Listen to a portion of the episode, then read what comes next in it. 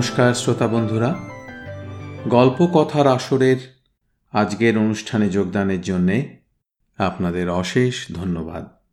আমি রাজীব ঘোষ।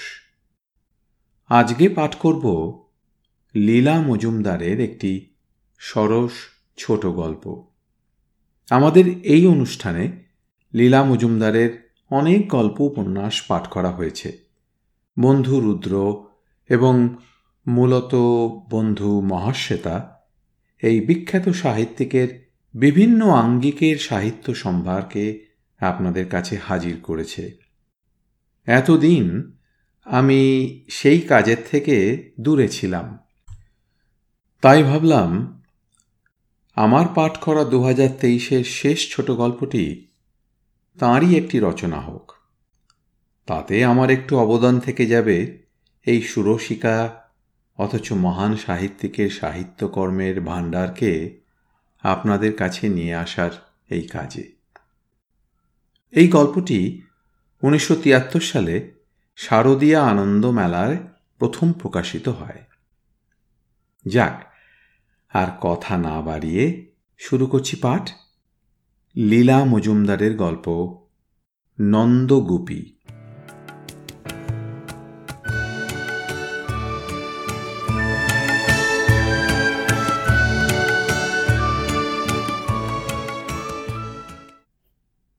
গুপি, আমার সেজ মামার ছেলে।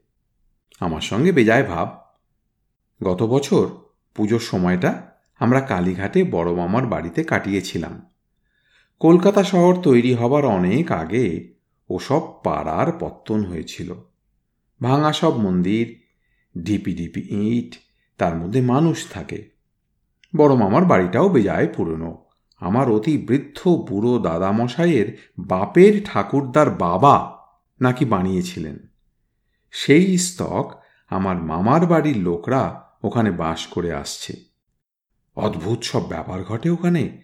তুকতাক, জাদুমন্ত্র ভূত প্রেত সাধু সন্ন্যাসী সবাই সেসব কথা বিশ্বাস করে। বড় মামারাও। বিশেষ করে বড় মামার ছেলে রামকানাইদা। সে হায়ার সেকেন্ডারি পাশ করে কোথায় কোন কারখানায় কাজ শেখে আর পাড়া চষে বেড়ায়। বাড়ির লোকে খাবার সময় ছাড়া তার টিকির ডগাটি দেখতে পায় না। কিন্তু আমরা যেদিন গেলাম, রামকানাইদা বাড়ি থেকে বেরোলো না। একটু খুশি না হয়ে পারলাম না। বিকেলে জলখাবারের পর আমাদের সঙ্গে শোবার ঘরে এসে বলল, দেখি মনি ব্যাগ গুপি চটে গেল। মনি ব্যাগ আবার কি? আমরা না ছোট ভাই? কোথায় তুমি আমাদের কিছু দেবে না মানি ব্যাগ চাইছ? রামকানাইদা কাষ্ঠ হাসল। ট্যাঁক গড়ের মাঠ, চাইব না তো কি? পুজোর খরচা আছে না? তোরা তো দিব্যি এখানে আমার বাবার হোটেলে দুবেলা ভাত মারবি। আবার বিকেলে তোদের জন্য লুচি হালুয়া হলো। নে নে, বের কর। গুপি বলল, সেটি হচ্ছে না বাপু। মণিব্যাগ বড় জাটার কাছে রেখেছি। আমাদের কেনাকাটা আছে কালীঘাট থেকে মেলা জিনিস কিনে নিয়ে যেতে হবে। রামকানাইদা বলল আচ্ছা দশটা টাকা দে তো। গুপি বলল রামকানাইদার মুখটা কালো হয়ে গেল। আচ্ছা দেখা যাবে। এই বলে সে ঝড়ের মতো বেরিয়ে গেল। টাকাটা অবশ্য গুপির জামার ভিতরের গোপন পকেটেই ছিল। সে কথা সে বলতে যাবে কেন? দু তিন দিন গেল। রাম কানাইদার দেখা নেই। টাকাটা খরচ করে ফেলতে পারলে বাঁচি। দশটি টাকা, গুপির পাঁচ, আমার পাঁচ। ভেবেছিলাম দুদিন সিনেমা দেখব, একটা পুজো বার্ষিকী কিনব, আর গুপি বলছিল একটা লটারি টিকিট কিনে যদি এক লাখ টাকা পাওয়া যায়। এক একজনের ভাগে হবে পঞ্চাশ হাজার। তাই বা মন্দ কি? এখন মনে হচ্ছিল টাকাটা ঝেড়ে ফেলতে পারলেই বাঁচা যায়। আলিপুরের দিক থেকে এলে চেতলার পুল পার হয়েই বাঁ হাতে একটা সরু গলিকে বুড়িগঙ্গার ধার দিয়ে এঁকে বেঁকে চলে যেতে দেখা যায়। তাতে ঘেঁষাঘেঁষি দুসারি অতি পুরনো বাড়ি কোনো রকমে পরস্পরকে ঠেকো দিয়ে দাঁড়িয়ে আছে। খালের দিকে থেকে থেকে খানিকটা ফাঁকা জায়গাও আছে, সেখানকার ইটের গাদা দোতলার সমান উঁচু। মোষগাড়ি মোষ, কাদা। কিন্তু কোনো রকমে ইটের গাদা পার হয়ে একবার খালের ধারে পৌঁছতে পারলেই ব্যাস, আর ভাবনা নেই। চুপচাপ, নিরিবিলি, বড়দের সাধ্য নেই যে দেখতে পায়। সেই রকম একটা জায়গার ভাঙা পাথরের সিঁড়ির ওপর বসে পড়ে গুপি বলল, বেশ, জায়গাটা না রে, ভারী বদনামের। আমি একটু অবাক হলাম। বদনাম কেন? বদনাম হবে না। তাকিয়ে দেখ, ভিতগুলো মাটির নিচে বসে গেছে। এদেশে ইংরেজরা এসে জমিদারি পত্তন করার অনেক আগে ওগুলো তৈরি। এখানে হয়নি এমন দুর্ঘটনা নেই। ভাঙা ঘাটের কয়েক ধাপ নিচে একটা রোগা সিরিঙে ছোকরা একটা বেজায় মোটা ছাগলের গলার দড়ি নিয়ে বসেছিল। সে ফিক করে একটু হেসে বলল, হবে না দুর্ঘটনা। তখন বড় গঙ্গার ঘাটে নৌকা থেকে নেমে এখন যেখানে বড় পোস্ট অফিস সেখান থেকে দল বেঁধে ঘোর বেঘো জঙ্গলের মধ্যে দিয়ে হেঁটে যাত্রীরা আসত মা কালীর পুজো দিতে। সারতে সারতে সন্ধে হয়ে যেত। রাত কাটাবার আস্তানার দরকার হতো। তখন এইসব বাড়িগুলোতে সামান্য খরচে আশ্রয় পাওয়া যেত। তবে ওরকম আশ্রয় সে যাই হোক এখন সেসব লোকের বংশধররা সব ভারী ভালো মানুষ হয়েছেন। এই অবধি বলে ছেলেটা থেমে ছাগলকে বলল, হেট হেট, ওদিকে নয় দাদা, ওই খেঁদা ছেলেটা যেখানে বসেছে ওখানে গোকরোর বাসা তাই শুনে আমি এক হাত লাফিয়ে উঠে সরে বসলাম। ভারী রাগ হলো। তুমি তো বেশ লোক হে, এতক্ষণ বসে আছি কিচ্ছু বলনি? আর যেই তোমার পেয়ারের ছাগল এদিকে এসেছে, অমনি বলছো, গোখরোর বাসা? আমাকে যদি কামড়াতো? ছেলেটা একটা খড় চিবুতে চিবুতে বলল, কামড়াবে কেন? তবে হ্যাঁ ছোবল মারতে পারে। তাতেই বা কি এমন হতো? হয়তো তোমার মাথা ঘুরত, হাত পা ঝিমঝিম করত, মুখ দিয়ে ফেনা উঠত, চোখ উল্টে যেত। তার বেশি কি বা এমন হতে পারত? হ্যাঁ মুখটা নীল হয়ে যেত বোধ হয়। কিন্তু তোমার বন্ধু যদি তক্ষুনি আমার হাতে দশটা টাকা গুঁজে দিত, আমি ছুটে গিয়ে ভণ্ড গোসাইকে ডেকে আনতাম। তিনি একটা ফুঁ দিলেই তুমি চোখ রোগড়ে উঠে বসতে। কি আর এমন ক্ষতি হতো, তাই বলো? গুপি এতক্ষণ হাঁ করে ওর কথা শুনছিল। এবার বলল তাহলে ছাগলের জন্যই বা অত ভাবনা কিসের? তাকেও তো ভণ্ড গোঁসাই ফুঁ দিয়ে চাঙ্গা করে তুলতেন। ছেলেটা একটা দীর্ঘ নিঃশ্বাস ফেলে বলল, তা হয় না, আমার টাকাও নেই। তাছাড়া ওর ওপর গোঁসাইয়ের রাগ আছে। নইলে উকিল না হয়ে ও ছাগলই বা হয়ে থাকবে কেন? এই বলে সে ফোঁত ফোঁত করে খানিকটা কেঁদে নিল। আমরা বেজায় আশ্চর্য হয়ে গেলাম। হাফ প্যান্টের পায়া দিয়ে নাক মুছে ছেলেটা বলল কামিক্ষে পাহাড়ের নাম শুনেছ? সেখানে সহজে কেউ রাত কাটাতে যায় না। কাটালে মানুষ আর মানুষ থাকে না, ছাগল হয়ে যায়। গোসাই হলেন গিয়ে ওই কামিক্ষের পাণ্ডা। ইটের গাদার ওপারে ওই পুরো বাড়িতে ওর আস্তানা। পয়সাওয়ালা লোক পাঁঠার মস্ত ব্যবসা। আর আর বেশি কিছু বলতে চাই না। আজকাল পাঁঠার বড্ড দাম। আমার চুল খাড়া হয়ে উঠল।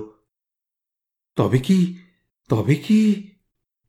ছেলেটা চোখ কটমট করে ঠোঁটে আঙুল দিয়ে বলল চুপ।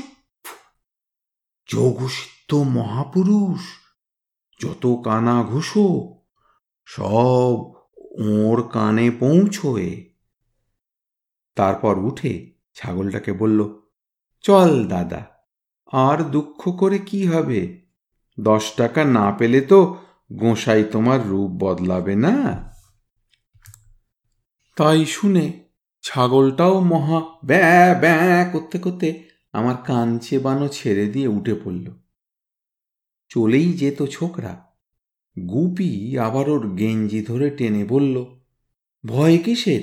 খুলেই বলো না। ছেলেটা ইদিক উদিক দেখে নিয়ে নিচু গলায় বলল, ও ছাগল নয়।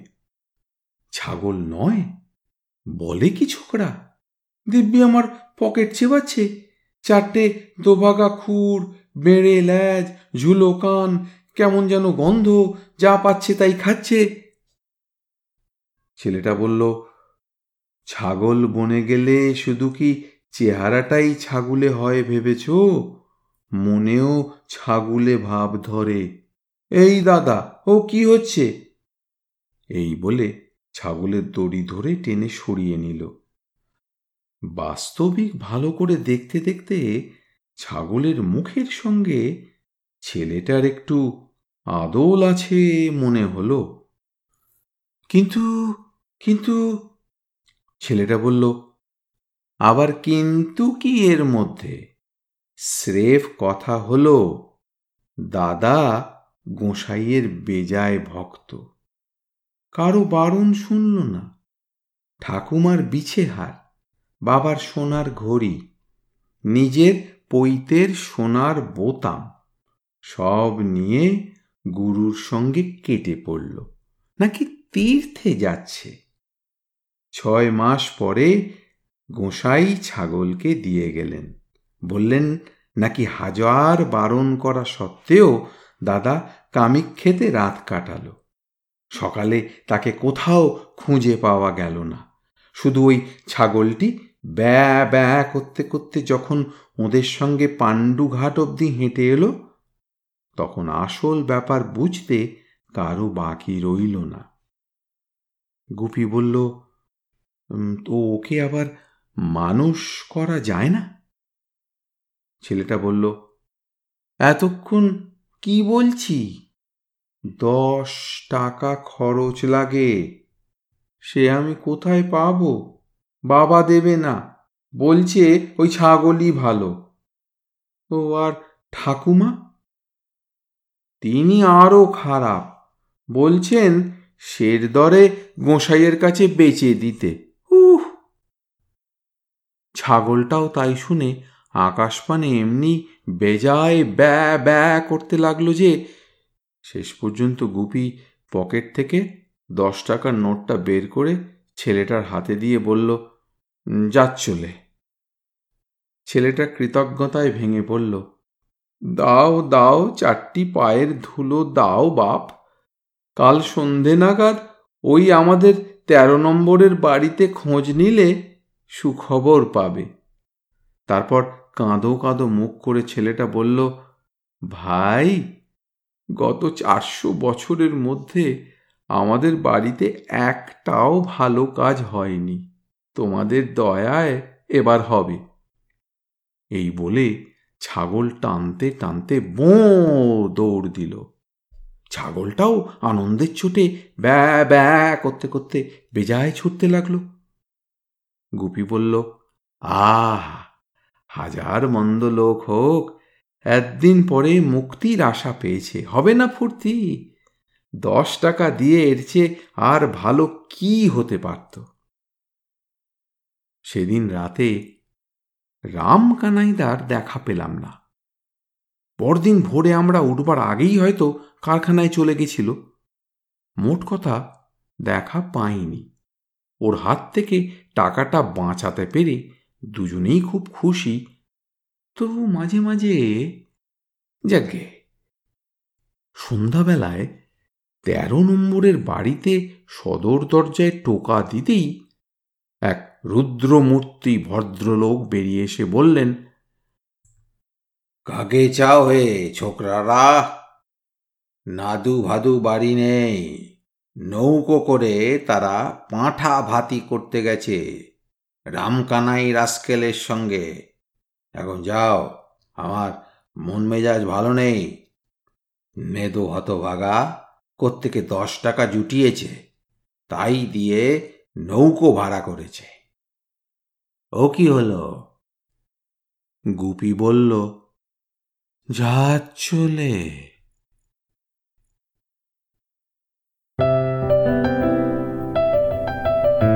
আপনাদের মতামত আমাদের জানাতে ভুলবেন না কিন্তু, শ্রোতা বন্ধুরা। আমাদের ওয়েবসাইট গল্প কথার আসর dot org G O L P O K O T H A R A S O R dot O R G